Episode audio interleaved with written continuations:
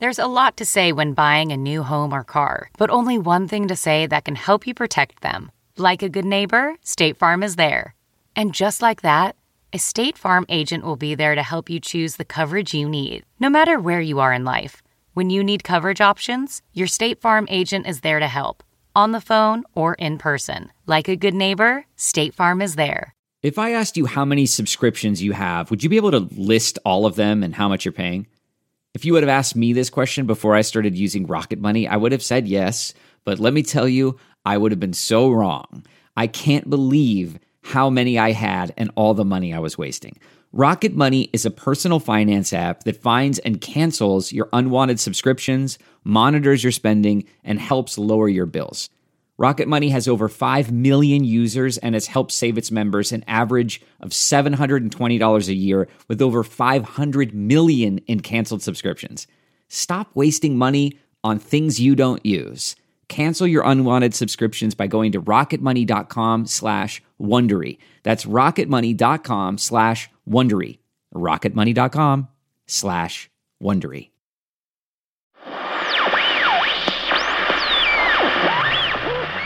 People of Earth. Oh, and that little metal thing you shot off to the red planet down the street. You would not believe the messages that thing keeps sending me. Hey, did you see the rock I found today? Could you just emoji back so I know you got this? Guess how hot it is here. Go on, guess. You know what takes perseverance? Your friendship. As soon as I figure out how Gmail filters work, your days are numbered, my friend. Anyway, to all of you, the following podcast is not real. But that doesn't mean you can't enjoy it. Hey, you can even think of it as your own little acting workshop. You pretend to be entertained, and I'll pretend to believe you. And that'll be the basis for our friendship until two other people in the workshop hook up, and then we can spend long hours in the coffee shop ripping them to shreds while fighting back the loneliness. So let's get started. Sit back and enjoy the show.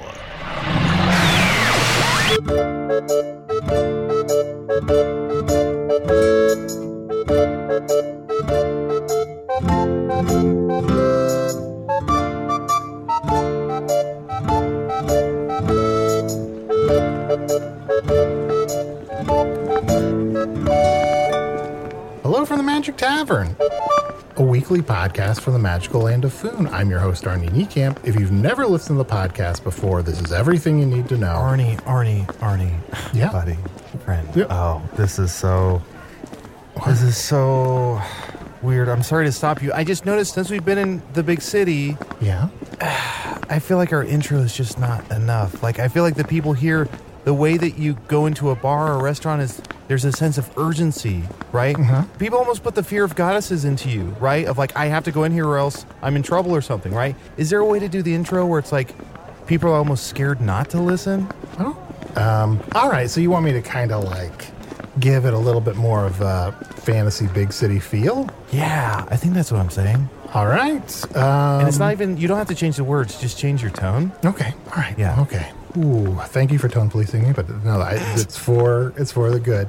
Um, all right. Unique Northeastia. Unique Northeastia. Unique Northeastia. All right. All right.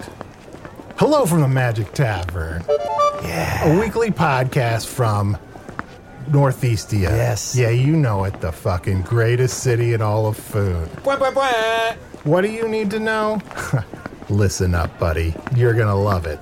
Uh, about uh, you know six and a, six years ago in a month, I fell through a dimensional portal behind a Burger King into the magical, fantastical land of Foon. Luckily, I'm still getting a Wi-Fi signal from the Burger King through the dimensional rift, and I use it to upload this podcast chronicling our quest not only to defeat the Dark Lord, but to protect Prince Tom Blaine Belleroth as he tries to become king. And don't forget, when you're here, you're family.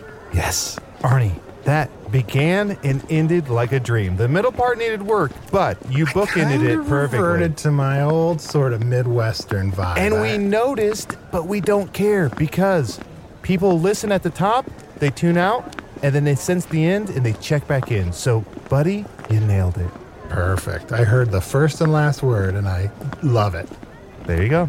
There you go. But Usidore, where are we going again? You said that we were going to get some help to find uh, Prince Tom Blaine? Yes. Oh, yes. I've been speaking to all my little bird spies all over the town and city of Northeastia and the surrounding suburbs, and I have learned that Benedict Whisperbrew has a home not too far from here, and he may have contacts in the court still who can lead us to the one who may have kidnapped Tom Blaine Belroth. Pazam! Did you say Hazam? I said Pazam? Pazam. Ooh, is that like a cross between pizzazz and Shazam? That's right. Hmm. So now I'm a big boy. Is that like a magical pizzone? A little bit, yeah. Would you like a magical pizzone? Yes. Oh, here, let me set down this endless bowl of pasta from Why do I last keep week. making food for him? I don't know. Never stop. He has endless pasta. Now you're just giving him options, which I know. uh, so endless annoying. possibilities. Am I right? Chunt, Arnie, uh, quickly follow me uh, down this gilded road, and we shall soon be at the home of Benedict Whisperbrew. oh, this gilding on this road is so Yeah. fancy. Yes, Wow, quickly, right so much. here, well, hold on, hold on, hold on. There's so Oh, oh, much. right. There's so much ornate filigree. Look at this. Wow. I think that's the best vocabulary both of you have ever had. Ooh, I wasn't sure if I was using that word right, but I that was nailed it. Nailed I just used a different form of gilding that you said already. Yeah, but I still was impressed. yeah, I gilded it. Oh, and look at this Losing mother me. of pearl inlay. Wow, so much detail. Uh, we did, we shouldn't just race past this. This is beautiful. Yeah. You're right. you're Yes, right. every pa- every Oh. aspect of the road. Yes. Oh, I just emerged from one of my sylvan catacombs that are secreted through this passageway. Yes, Chunt. Every little piece of inlay has a story to tell. Wow. When I first moved here many moons ago, it was just a dull dirt path. And then I said to myself, Benedict, what this road needs is some gilding. And ever since then, I've made it a mosaic of beautiful avenue art. Wow, and it's all edible. Yes, everything is made of marzipan or some kind of molasses based product. What about this portico? Yes, oh, that's that's a hundred percent uh, gingerbread cookie. Ooh. Yes, the plumbing system itself is made out of gingerbread, an ornate system of aqueducts that will uh, eliminate your human waste into a safe, compostable pile. Uh, and what about this parapet? Oh, the parapet? That's marzipan, Arnold.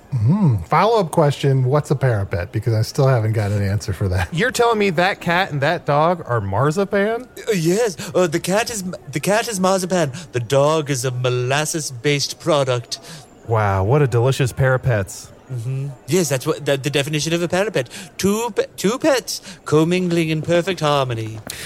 Benedict, this beautiful street leading up to your home is quite impressive and very edible, uh, which means it's a thing you can eat. Uh, but I have to know. I've come searching for answers from you. Do you still have some contacts within the court? Are you yourself uh, back in the court? Uh, we must catch up with you, and I have so many questions. Yes, and, and to piggyback on that, can I bend over and look inside your oven? Oh yes, oh yes, Chunt. Ah, let me open it wide open my my oven, and you can peer inside. Oh, look at the flickering flames deep within that almost illuminate Wow. your deepest desires. John, John, don't, don't stop crawling into that oven. You're gonna get so cozy. It's like a little nap space. No, John, he's gonna eat you. Do eunuchs do that? I guess I don't. I don't know all the all the rules. Arnold, I can hear you. Oh, I can sorry. hear- and for shame, for shame, to try to, to pair me with some child gobbling elderly crone in the woods. No, I do not eat people in my oven. I just bake my delicious marzipan slash molasses based products in it. But are there frequent One time I ate a child. I'm sorry? Yeah, yeah. Okay, that answers my question. Hey, let me out. I'm gonna crawl out. I'm gonna crawl out real quick. Everything, uh, now that we've actually stepped into your home, is, is gorgeous. Uh, uh, Benedict, uh, it is a pleasure to see you again.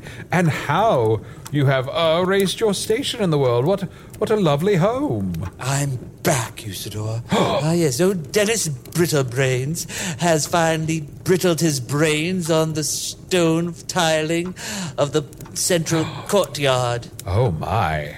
Yes, an unfortunate, an unfortunate accident befell old Dennis Brittlebrains, my one-time nemesis and my former mentor. Are you saying that your nemesis that took your position when you fell out of favor in the Belaroth court came to some accidental death that just happened to coincide with his name? Arnold, you could have knocked me over with a blade of grass when I heard the horrible fate that befell poor Dennis.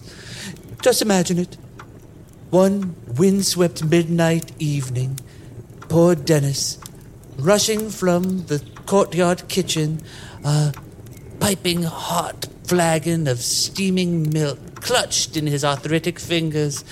Ah, he was eagerly anticipating the the dairy deliciousness that awaited him when he went back to his feather down bed to read the latest installment of the Belarothian Times when, oh, his elderly ankle made contact with a slick patch of molasses based product that sent him skidding. Ah, skidding, yes, uh, skidding his heels, making contact with the recently polished marble floors of the Belaroth Castle as he was haplessly going towards the the very steep incline of the stairs that each were furnished with marbles collected, Oh. and so he fell down each and every step, his arthritic bones making horrible contact and contamination with exploding in a, a form of osteopathic ignominy, and then he hit his head. Ah, yes, his little eggshell like skull made contact with the floor, and he brittled his brains all over the floor. Brittled his brains. Wow, truly the details of someone who watched a whole thing from the shadows. Oh, it was but a mere coincidence, Chunt, that my midnight book club was meeting in the shadowy recesses of the castle, and I had to play unwilling witness to the whole bloody affair. I know it's a minor How detail, tragic. but but do you mind, Benedict, uh, telling us about like what are the advantages of having a midnight book club? Who do I mind, Arnold? I would like nothing more. Sorry, but yes. How often are you in a book club and you think, ah, the inconvenience? I'm whittling away precious hours of my weekend on commuting to a, an acquaintance or a friend's house so that we can talk about a book that we may or may not have read. Every Often. single damn week. Yes, Yeah, often. Yes, yes, Usidore, you understand the inconvenience. Ah, but think of the luxury of saying, I'm going to go to bed for two to two and a half hours, oh. set my alarm, and then go to this friend or acquaintance's place at midnight.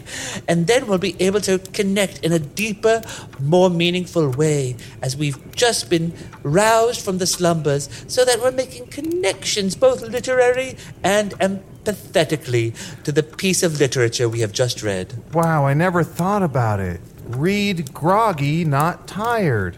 That's the way to do it. To talk about a book when you're when you're not necessarily tired, but you're groggy. You got some sleep, but not enough. That's E- brilliant. Exactly. RGNT. Read groggy, not tired. And I, I feel like I best express my feelings about a book when I'm in that sort of half dream, half awake state. That is, oh, Arnie, we got to start a midnight book club. All How often right. are you at a morning book club or an afternoon book club when you're thinking, oh, how literal the connections everyone is making? How banal the statements people are saying, where they're just regurgitating things that they have read on a literary review. But yet at a midnight book club, all of the sudden, the synapses are firing and everything becomes deliciously alive. All I want to know is the books that you read, do they have any spells in them? Yes, they have. May I join your book club? Uh, uh, we have a book club on the podcast sometimes, but Arnie makes us read Earth books, and Earth books don't have any spells in them at all. Yeah, Arnie wants us to read books like Rich Dad, Poor Dad. Why would we read about the disparity of wealth? Oh, Arnold, Yeah? why would you force them into this harsh classist version of literature? Ah, yes, I have a wonderful book for you, Arnold. Mm-hmm. It's called The Web of Charlotte. Oh, Oh, yes, The Web of Charlotte is about an industrious little arachnid who tirelessly makes beautiful crocheted homes for the many wayward flies in her farm. And one day, there's a little pig too small for the rest of the barnyard animals. And then Charlotte makes a helpful suggestion to the farmer that says, Put the pig to work. And so the farmer does, and the pig becomes a butler. Wow. I mean, I was going to try to talk them into reading Nickel and Dimed with me, but maybe we should read that instead. Oh, you want to read Fickles in Time? Oh, uh, well, what's Fickles in Time? Sorry, Arnie, are you saying pickles and brine? Uh, I want to hear about all of these. Let's start with Benedict first, and then I want to hear about your book. Fickles in Time is by this wonderful writer, Barbara Ellenbrad, and she was upset about the class inequality of the spice industry. So she went undercover in the spice world and she picked time with all these other wage laborers who also picked time for a year. And then she wrote a book about it. And now everyone reads it and says, ah, yes, the class inequalities of time. And we think about it every time we put thyme on a piece of chicken or a, uh, some kind of vegetable we're roasting. Oh, wow. It's also about how fickle the spice industry is. Because sometimes, as you know, a spice can be very popular, like oregano, or last season's delight, which was garlic. And now you wouldn't be caught dead putting garlic on something. Is garlic a spice? I think it is. You might say it's not a spice, it's a bulb. Yes, I've heard tales uh, of the spice world that you speak of, uh, and they were very unkind to ginger. Ah, yes. Oh, oh, cinnamon and nutmeg were conspired against ginger, and yes, uh, now she is. She's all by herself. They could have been Zig-zag nicer to scary spice too. Yeah, and pickles and Brian is just about two dumb sharks. Oh. Uh, you, sir, do you have a book? Uh, a Yeah, similar uh, book? Sickles and Crime. Uh, It's where uh, it's a murder mystery about uh, um, a number of decapitations. It's quite gruesome and terrifying, uh, but it turns out uh, that uh, you did it. Wait, I did it? Yeah, whoever read the book. Is that- It turns out the killer was you the whole time. Wow, Arnie, I never would have guessed. But I guess the, the- clues were all there. Yeah. At the end of the book, do you get arrested? Oh, yes, Arnold. At the end of the book, you open it up, and the detective says, The killer was, and you turn the page, and it's a giant mirror facing you.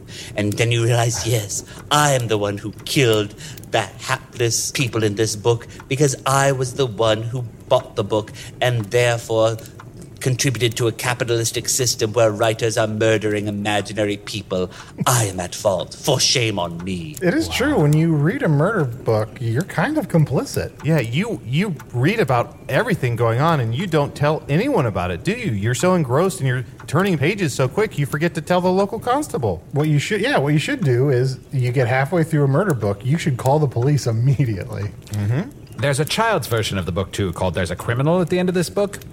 And there's a delightful monster who just says, "Oh no, I'm scared of the criminal. I'm scared of the criminal." And then it turns out, yeah, same thing. You, it's you were the criminal. Oh wow. Since it's a children's book, the, the child reader committed the crime of being adorably precocious. But he still tried as an adult. Yes, well, he has to be. That's the tragedy. You know, I was thinking about reading Mickles and Wine. It's about Mads Mikkelsen, and he decides to become an alcoholic. But maybe I'll just wait for the movie. He decides to become an alcoholic. And he's mad? I've never heard of someone so angry that they pluralize mad. I know. Wow. That's some angry dude. I know. Another round. oh, I'd, I'd have three rounds on that. Benedict, do you have any connections in the court still? For we three have been hired by none other than that one Tom Blaine Belleroth, he that should be the one that doth ascend that throne and take his rightful place. But he has been kidnapped, we fear. Oh, kidnapped. Oh, dear. I'm afraid I've been shockingly out of the loop for some time. Oh. As you know, I was traveling with, with Princess Trachea, and we were co writing a, a play oh, together. Yeah, I saw it. It was it was very good. It was I very. thought you said Oh, it was- really?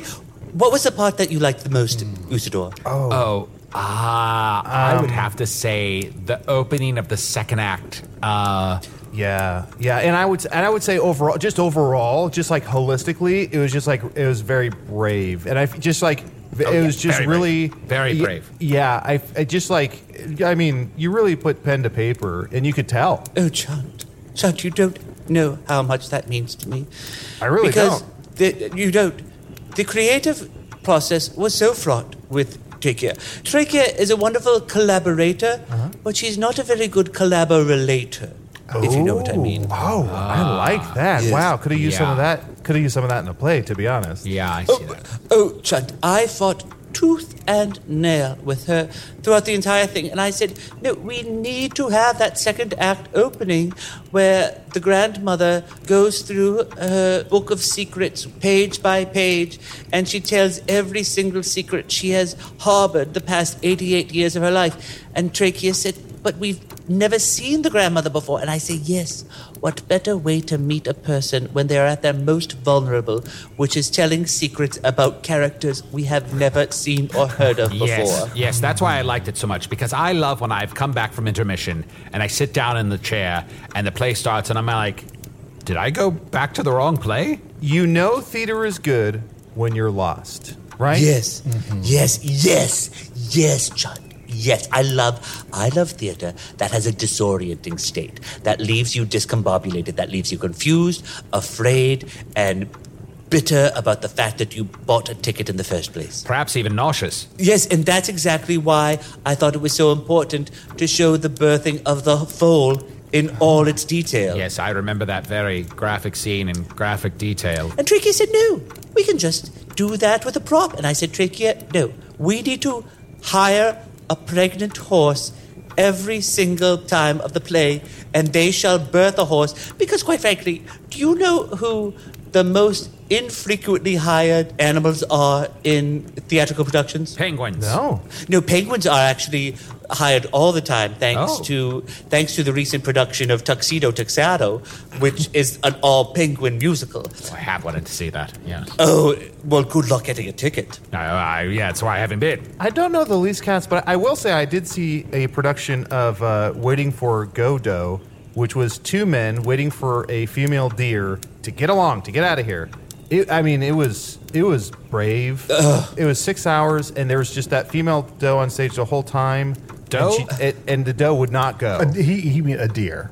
A female deer? Yeah. Uh, Enchant, I have seen that play, I would say 11 times, um, because I am a subscriber to all theaters. And the beautiful part about Waiting for Godot is that the play never ends the same way, because sometimes, depending on the doe that the individual production is hired, the dough leaves immediately. And you're like, well, that was a two minute play. And I enjoyed that. And sometimes the dough doesn't leave for several hours and you say well this is very inconvenient because I, I do have to leave and i have other things i have to do and now i've missed my reservation and sometimes the dough leaves at a perfect time and you're like oh synchronicity You know, I haven't seen as many plays since I, I've been here, but it reminds me on Earth, uh, shortly before I fell through the dimensional portal, I watched this movie, this biopic called Ray. A drop of golden sun? Yeah. Well, look, I'm talking, I'm, we're not talking about that right now, Usidore. I'm talking about me. A name you call yourself? Yeah, far. Far, far way to run? Yeah, go far, far away to run. Hmm, all right. well, where Tea? does that leave Anybody us? tea? So, a needle pulling thread. Don't forget that one. Okay. Back to Benedict. oh Benedict. oh, i'm here i'm here i'm wrapped in your conversation So that brings us back to Doe. It does, and I did stay for an artist Q and A one time after waiting for Godot, and I asked the the young doe who was in that night's production. I said, "How did you decide when to leave?" And she said, "Well, you get paid by the minute when you're a deer actor, and so." Depending on the financial fluidity of the doe in question, the longer the play. Oh, wow. So that's a little behind the scenes gossip for you. Oh, wonderful. Uh, so you haven't seen Princess Trachea Aurelia lately? Oh no, I'm afraid we are we are not speaking. After No. after our production, I just could not look at her again, and I shall not work with someone who treats the creative process with such contempt. You see, because last week after Tom Lane was kidnapped, uh, I see here under my hat, I made a list of potential uh, suspects who had kidnapped him. And it just says Princess Trachea Aurelia. Well, I would add to the list Dennis Brittlebrains. Oh, Dennis Brittle. Oh, but isn't he dead? Yes. When did he die? Oh, Dennis Brittlebrains died. Well, book club is always the second Sunday of the month, so he died three weeks ago because our next book club is next is this coming up Sunday. It's such a shame he died slipping on molasses, and it must be especially hard for you since you work with molasses, paving this street and in your home. Oh, the irony. Oh, it's the bitter irony, and it's the kind of irony that you find in On Golden Bond, one of my favorite plays ever, about two elderly welders who Elder, Um, elderly welders. That's elderly welders. That's a real tongue twister. Yes, oh, yes, it- it's about two elderly welders who look back on their life as they are forging a golden ingot together on a lakeside cabin. It's Such a beautiful story. I remember seeing a production of it once where the actor played both of the elderly welders and had to run back and forth and mm. put on different hats and mustaches and things. Oh, yes, yes, that's Virgil, and he's very talented. And you know, with a simple change of costume, all of a sudden he's an entirely different person. Yes, I, I watched the play for several minutes before I even realized that there was only one actor playing both roles. Uh, I mostly could only tell when he started getting really out of breath. You know, I haven't seen that one. and I, but I always get it mixed with another play that I can't remember the name of. Oh, I think I know what you're talking about. Are you talking about the ass menage a trois? No, but I'd love to talk about that. Oh, what were you thinking about? Well, no, no. I was like, I, whenever I think of On Golden Bond, I think it's that play about those two old guys that have really sweaty balls. But I don't, I don't know what that one's called. I don't either, Arnold. It can be rhetorical. Are you talking about the one that we saw uh, in that little shack? Sure. It was kind of a big shack. I mean, it was. I guess it wasn't such a little shack. I don't Gold Bond, Gold Bond shack. Yeah, forget it. what- Never yeah, mind. I leave. I'm out. Oh, was it wet nuts? Wet nuts. That's right. Oh, that's right. oh, Neil Pyman can write anything. well, I'm I'm quite upset at Princess Trachea because after the debacle that was our closing night cast party, I said to her, "I have a script that I'd like you to read," and she said, "Oh, I can't wait to read it." And I gave it to her, and then the next morning she was gone. And that was the only copy of my script. And I never, I infamously only keep one copy of anything that I write. And so when the copy has vanished, there's no way for me to recreate it. And I don't mean to pat myself on the back, as it were, but it was the most brilliant piece of art I have ever scribed. That is it. I have a new quest. I shall obtain for you once again this manuscript that you do so desperately deserve to have. Your greatest piece of work of art, your magnus opus. I shall therefore find Princess Trachea Aurelia, find out if she has kidnapped Tom Blaine Belleroth, and return your manuscript to you. Wow, I haven't seen of this bouncing off the walls in a while. And also, oh, I think I see what's going on here. There's a big chunk of gingerbread missing from the uh, aqueduct. Yeah, I just had a little bit of sugar, so I'm just a little hyped up. You know, I'm gonna protect Arnie. He's got a little bit of su- he's got a he's got some sugar in his brain. You can call it an artifact. You call it sugar. I don't care what you call it. I'm gonna have a great time, and I'm gonna find Princess Trachea Aurelia, and I'm going to save the world for the Dark Lord. I shall prove my worth once and for all. Fuck spin tax. And we got trouble right here, right here in Northeastia. And that starts with a N, and that stands for nothing but trouble. And you're going to solve it. And we're going to be right back with more sugar right after this. This podcast is supported by FedEx. FedEx offers fast delivery, more visibility, simple returns, and weekend home delivery to 98% of the U.S. population on Saturday and 50% on Sunday. With FedEx, you get picture proof of delivery, ensuring you always know where your package is. Returns are simple with packageless and paperless returns. Plus, FedEx Ground is also faster to more locations than UPS Ground. See the FedEx service guide for delivery information. So, what are you waiting for? See what FedEx can do for your business. Absolutely, positively FedEx. Ready to pop the question? The jewelers at BlueNile.com have got sparkle down to a science with beautiful lab grown diamonds worthy of your most brilliant moments. Their lab grown diamonds are independently graded and guaranteed identical to natural diamonds, and they're ready to ship to your door. Go to BlueNile.com and use promo code AUDIO to get $50 off your purchase of $500 or more. That's code AUDIO at BlueNile.com for $50 off. BlueNile.com code AUDIO. So, Benedict, now that Duncan Brittlebrains, or I'm sorry, Dennis Brittlebrain is. Yeah, yeah, oh, it's Dennis Brittlebrains. Duncan is his twin brother. Oh, now you've referred to both of them as your nemesis. Well, I'm. They are my deepest nemesis, uh, but for different reasons. Dennis Brittlebrains is infamously my career nemesis, and Duncan Brittlebrains is infamously my romantic nemesis. Oh. Dish? Business and pleasure. Yes, well, Dennis Brittlebrains and I have always been going up for the same career opportunities ever since we came out of gossip school. We were applying for the same internships, we were applying for the same mm-hmm. externships, we were applying for the same entry level positions we were applying for the same court. Exit level positions. Exit level positions, yes. Because, oh, how I dreamed of being the exit guide at the Halloween maze for the Harvest Festival the summer after I graduated from gossip school. But no, Dennis Brittlebrains was the one who got to stand behind the velvet stanchion and say, Leave this way. What an honor. Oh, You would get to see people at their most vulnerable right after they had exited a harvest maze. So scared, so frightened, so so prescient. And that's when Dennis would be able to get all their little secrets from them. Because as they were walking by, Dennis would say, What's your deepest secret? And they would say things like, uh, I cheat on my taxes. I burned down my neighbor's house. I'm sleeping with my brother in law. I murdered a member of the King's Guard.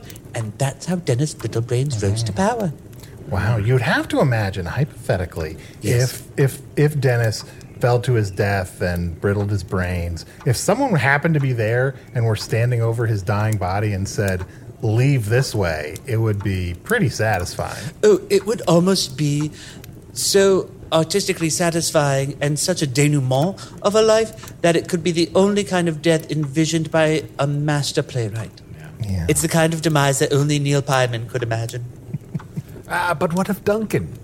Oh, Duncan Brittlebrains, he is my romantic nemesis. So ever since we were children in Gossip Academy, we would both be going after the same romantic conquests, ah, trying to woo the same golden Adonis from the shadows of a garden wall, writing love sonnets to the visiting Italian courtier who was making everyone swoon with his lyre compositions.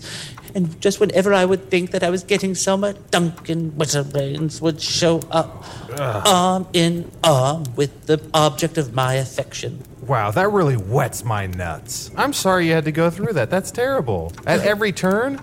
At every turn and corner, Chunt, thank you. Your empathy truly knows no bounds. A- And I'm sorry if this is a stupid question, but There are no, Arnold. There's no such thing as a stupid question. Well, let's wait and hear it. Wait till yeah. is Gossip Academy before or after Gossip School? Gossip Academy is the early stages of gossip education.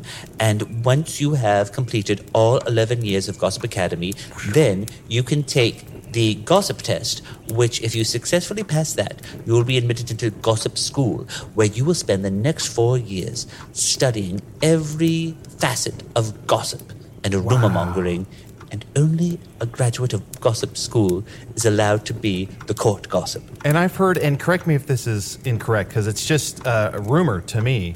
Um, but is there such a thing as a hollership, which is you get a scholarship from uh, yelling gossip from the rooftops? Yes, because a lot of oh, John, there have been so many strides made in gossip. Because how often do we think of gossip as something that you whisper or that you write down in secret? Yeah. But Dr. Gillian Cabinet made strides in gossip, and so she was saying, "Wait, why are we whispering our gossip? Why don't we start screaming our gossip? Why don't we start giving the gift of our diaphragmatic projection to the gossip?" And so I, I was able to do a summer internship with her, and she is all about shouting your gossip from the turrets so that all the townspeople can hear it. It's so revolutionary. And, and Arnie, you should know the gossip test is one of the hardest tests that anyone has ever had to take because you have to fill out the test with things that the person who grades the test doesn't know.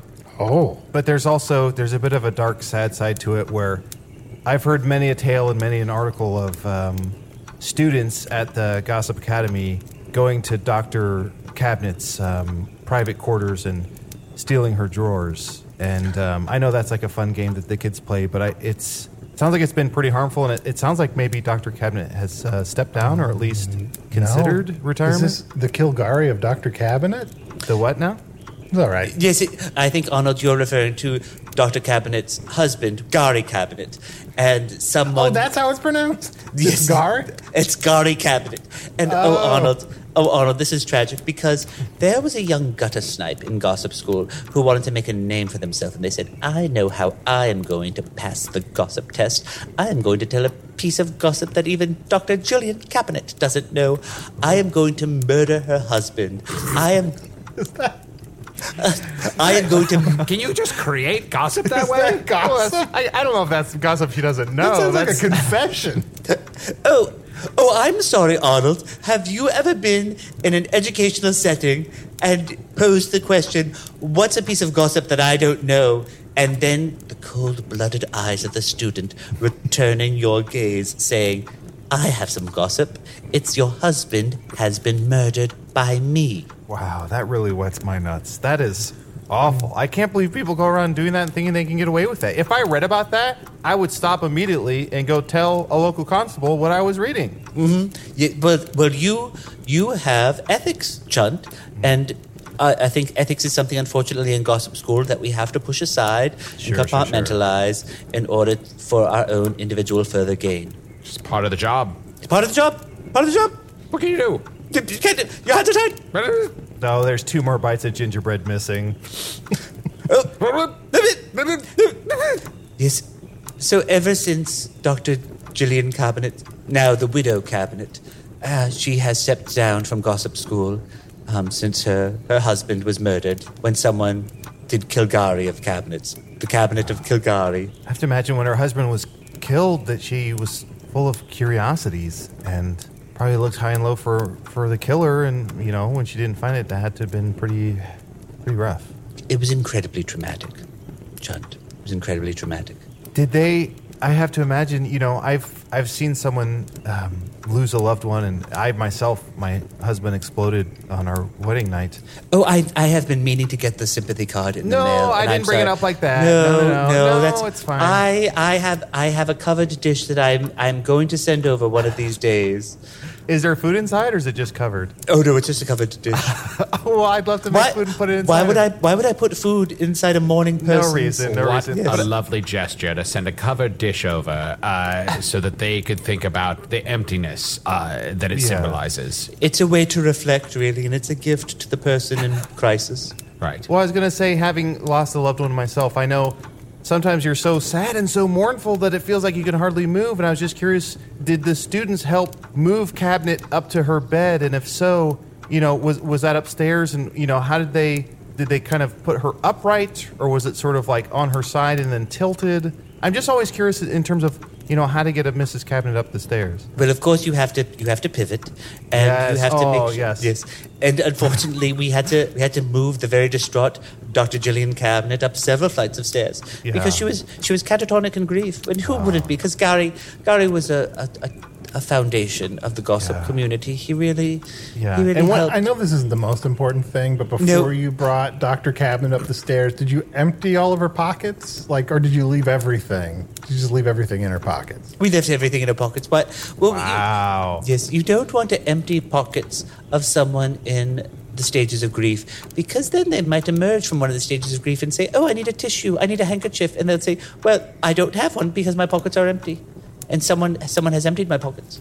And when someone has emptied my pockets, then I don't have things to put my pockets in. Wow. And after you had um, moved her all the way up to her quarters where she could then rest and grieve in private, um, did she at least give you like pizza and beer for helping? Well, as you know, Chunt, there are four stages of grief in a gossip's journey through through through grievances. One, Denial, two, anger, three, acceptance, four, pizza and beer.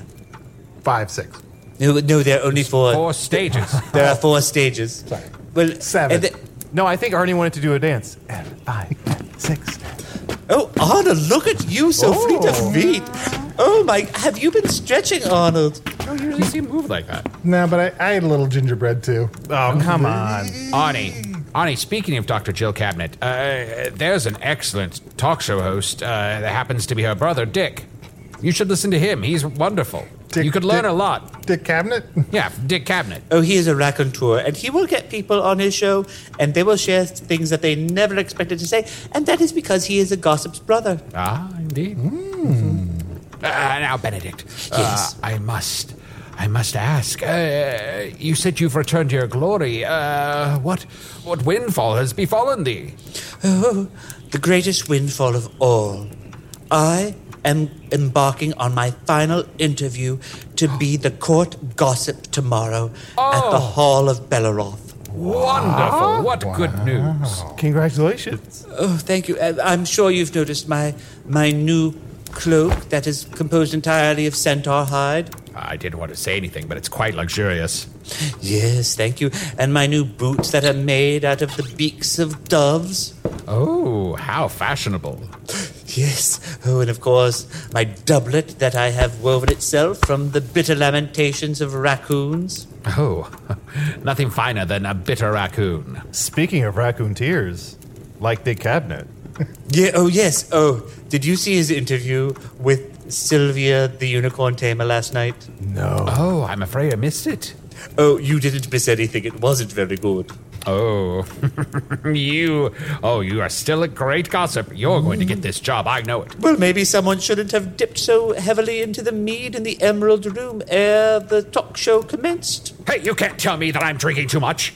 Oh, uh, did you decide to become an alcoholic just like Mads Mikkelsen? I didn't decide to become anything. I feel just fine. I'm feeling great today. I feel like I'm full of energy. Arnie, the um, just in case you didn't know, the Emerald Room is where you know if you're if you're going on some sort of interview um, uh, platform or you are a cocktailler and you're doing some sort of uh, stage production, there's always an Emerald Room that you can go into.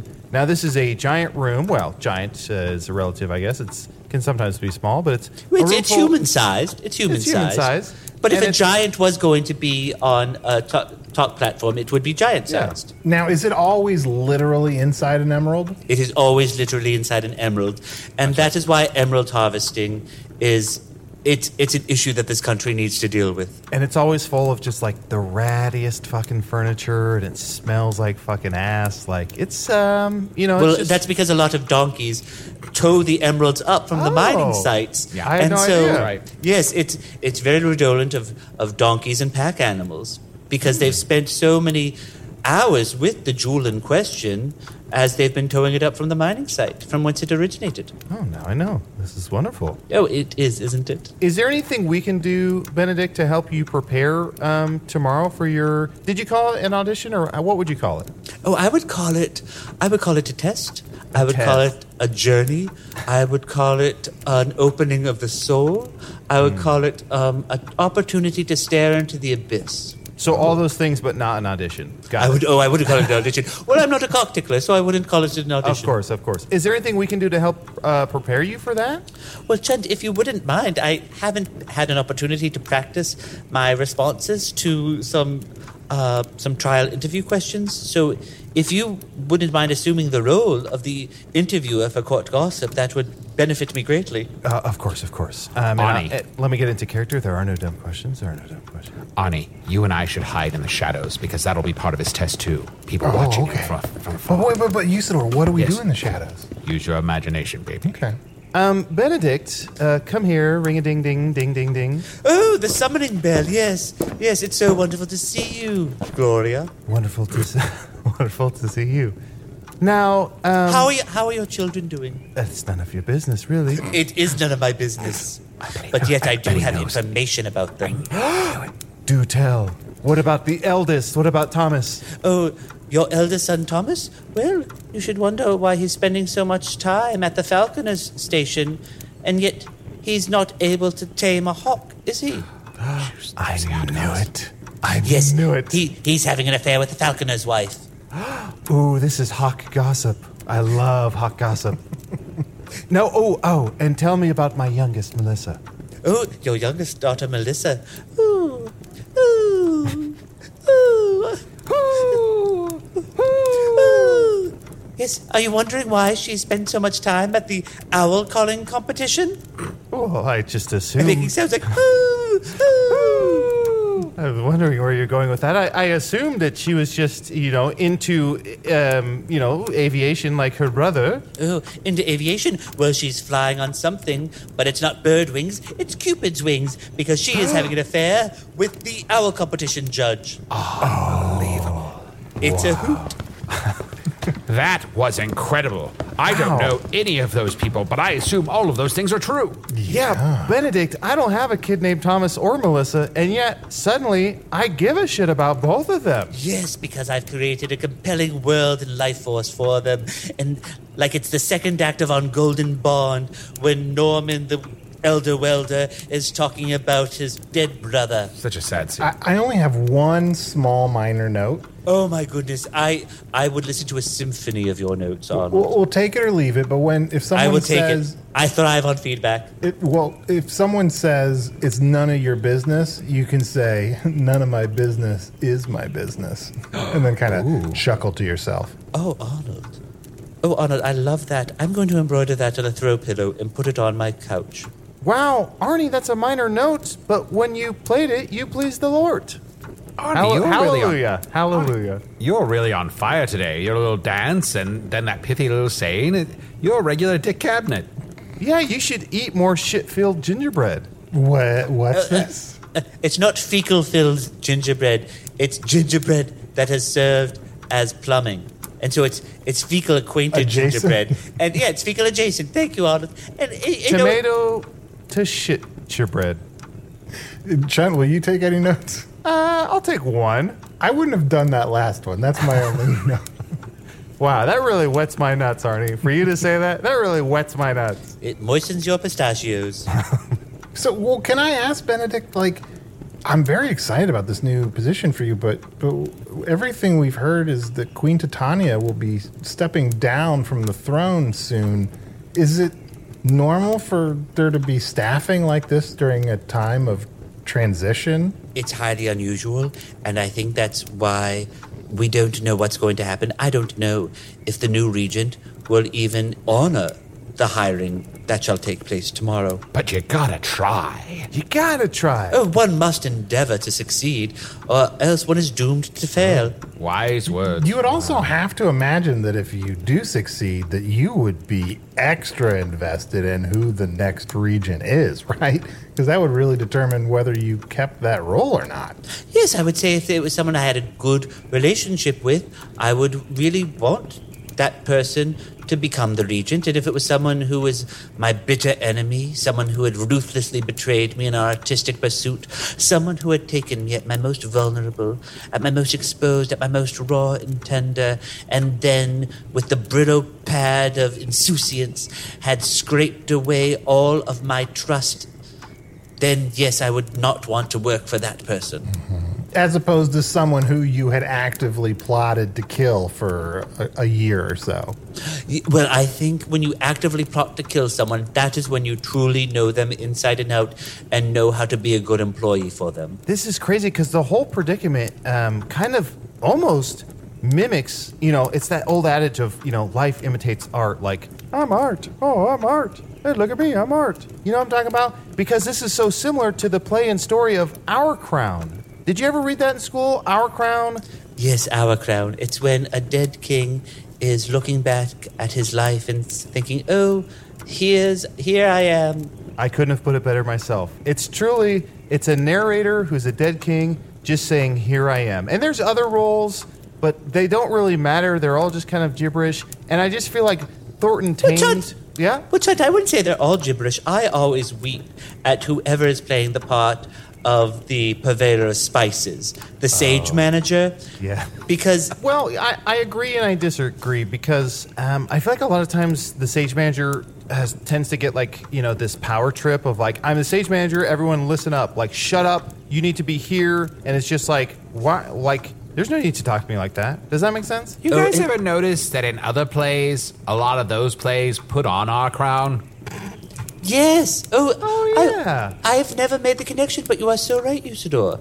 Yes, how often have I been sitting in a, in a local community theatre production and saying, well, this is interesting. The characters in this fictional work are playing the parts of another fictional work. Yeah. Yeah, and uh, that mystic uh, Spalding the Gray, he had a whole. I think he had a whole piece about our crown as well. Are you? Oh, you're talking about Gray the Balding? Oh, that might be who I'm thinking of. The one with the sweaty balls. Wet nuts.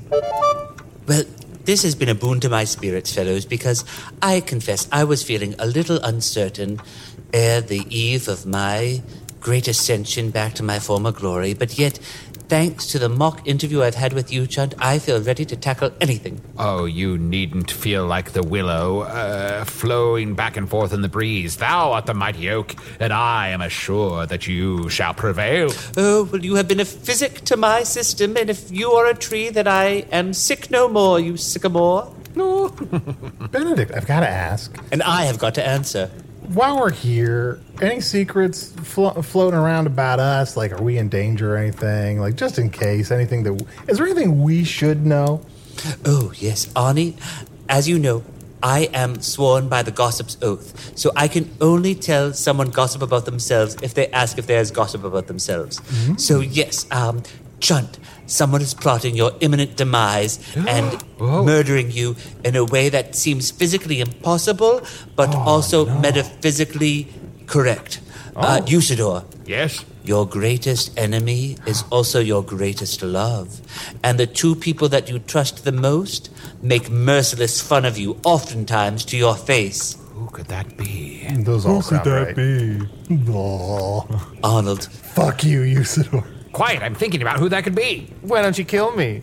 Arnold, and I am afraid I have the most difficult gossip to give you. For there is grave. Is grave. it like phonetically difficult to say? Is it the fact that nobody gossips about him and that's the saddest thing in the world? Well, Chunt, I guess you're the court gossip now, aren't you? Yeah! Yes, Arnold. The page in my gossip diary for you, with the headline Arnold the Handsome, is completely blank.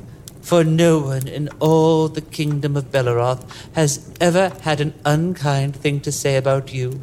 Morally stalwart, emotionally available, huh? with limpid brown eyes, the color of a molasses fountain. Oh, wait, wait. I'm, I'm so sorry, Benedict. Uh, let me see that book here. Oh, yes, so Um, you could take. Oh, absolutely. Take a look at my gossip book. I guess I, I can't read it because I'm not a eunuch, but Yeah. um, if you're on the page Arnie the Handsome, I'm just going to turn back one page to just plain Arnie and then uh, take a look there and see if you see anything. Oh, I'm sorry. I was on the page of Arnold the Handsome. Have you met Arnold the Handsome? No, Oh, he is. it's not me. Oh, it's you are just plain Arnold. Yes, Arnold the Handsome. It's Arnie, he but- is someone who um, who fell through a, a magical portal uh, by a fine dining establishment in his local town, and he has been traveling with people. And he actually has been traveling a lot because he's just been having so many ribald adventures um, throughout uh, Belaroth. And Ah, Arnie, Shit. He probably Arnie- has better co-hosts too. Oh yes, oh his co-hosts. One is Merlin the Magnificent, who is a yes, he's a level six mage, and he has fuck, that's my role. yes, yes. And then there's also Cyrus the Shapeshifter, and he is just an excellent person who doesn't need to rely on the crutch of wordplay for his humor. He makes these incredibly witty bon mots that cause you to hold your hands to your sides in mirth as also you recognize the deeper truth within. Wow, Usidore, I'm sorry, buddy. That must be hard to hear. It is hard to hear. Thank you, Benedicto, for these truths, for I am now committed to not only bringing back your manuscript, but burning down those motherfuckers. And Arnie, just so you know, uh, um, fine dining establishment is an establishment you go to for dinner or lunch or maybe an early um, fastive break, and uh, you eat the food and you go, well, it's fine. Hmm, okay, I could be into that. Benedict, we must take our leave of thee, but I r- rest assured that we have the utmost faith that when we return, that you shall be the official court gossip once again. Oh, brave fellows, please, here, take these marzipan confections that I have made, each fashioned in your likeness. Oh, Let me just give a. Thank you um, so much. It's so wonderful. Ooh, thank you so much. This is so good. Thank you so much. Wow. Bow, de bow, de bow, de bow, de bow, de bow, de bow. Chunt, you're having too much sugar. Look how high I can jump. I'm stuck. Good job, Chunt. Good job. Here, please get me down. As always, Arnold and your two friends, it's been marvelous to see you. A solace to hear these troubled times. Yeah. Before we go, can I ask Benedict, are you up to anything nasty that we should know about? Oh, Arnold, ask me no secrets and I'll tell you no lies. But yes, I am up to a plot of such deviousness that it would make your stomach churn. And I am plotting against someone who you know, who you respect, and who you admire. Oh, so it's no one on this episode. Oh, we gotta kill handsome Arnie. Benedict, it has been a pleasure to once again hear your dulcet tones and, and take solace from them. But I shall return forthwith with the manuscript that you so deeply deserve. And we are off! Yes. Ah, oh, God damn. He gets some sugar in him and he takes on another side quest. Do you want sandwiches? I, I have sandwiches. I could eat. I, I'd love one. Ooh, a little sandwich, a little sandwich. Grab me a sandwich. Wait, I'll just put these in some wax paper. These are some Cornish hen. I grow the horseradish myself. This is a brown sugar mustard because I, I just distill the molasses and I it's, fun. It's fun. And I I like everybody. I'm getting into baking bread this fall. Uh, so the bread is sourdough. Ooh, fucking yum. Sweet mustard. Mmm. That's what I want from mustard is a nice sweetness. Yes, a lot of people are like, "Oh, this mustard's too tangy." I'm like, let's up the sugar content of it. And so, let, too often, mustard has been in the purview of, of of condiments. I have made mustard a dessert, and so my sweet mustard. Some would argue, oh, it's overly cloying and it's it's almost unnaturally uh, sickly sweet. But I would say it, it just makes a nice glaze upon any meat or protein product that you want on your sandwich. Ooh, nice mustard pie. Put some mustard on your ice cream. Sounds so good. Yes, here's some mustard frosting. Mm. Here's a, a mustard tart. Mm-hmm, mm-hmm. Did someone say mustard custard? Oh, yes. Uh, it's just coming from the broiler. Ooh. Oh, and Arnold, did you want this sweater? You left this sweater the last time you were here? Dish? What? I guess that's a story for another day. Intrigue. Uh,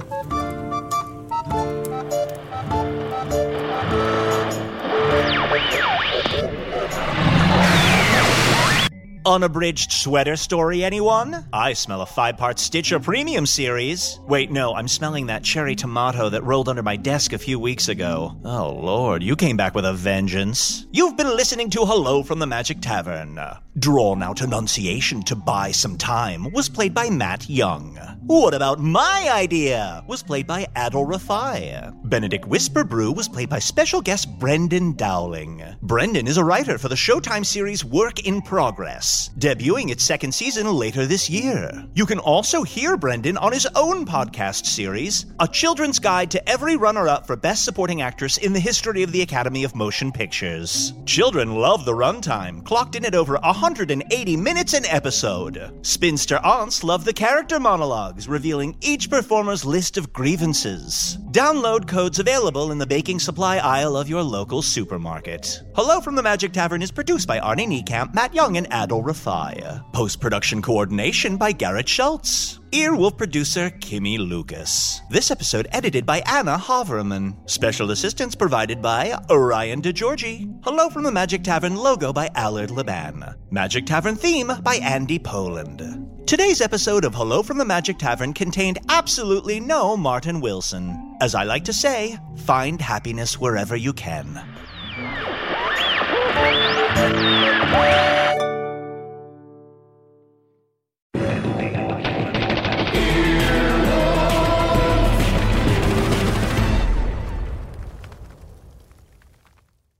This episode is brought to you by the effortlessly scrumptious bite of Skinny Pop Popcorn. Imagine this perfectly popped, endlessly delicious kernels, a symphony of just three simple ingredients popcorn, sunflower oil, and a sprinkle of salt. No compromise, just pure snacking freedom. And hey, if you're up for a twist, dive into flavors like zesty white cheddar to sweet and salty kettle. Every bite's a delight, light and oh so tasty. Shop Skinny Pop now.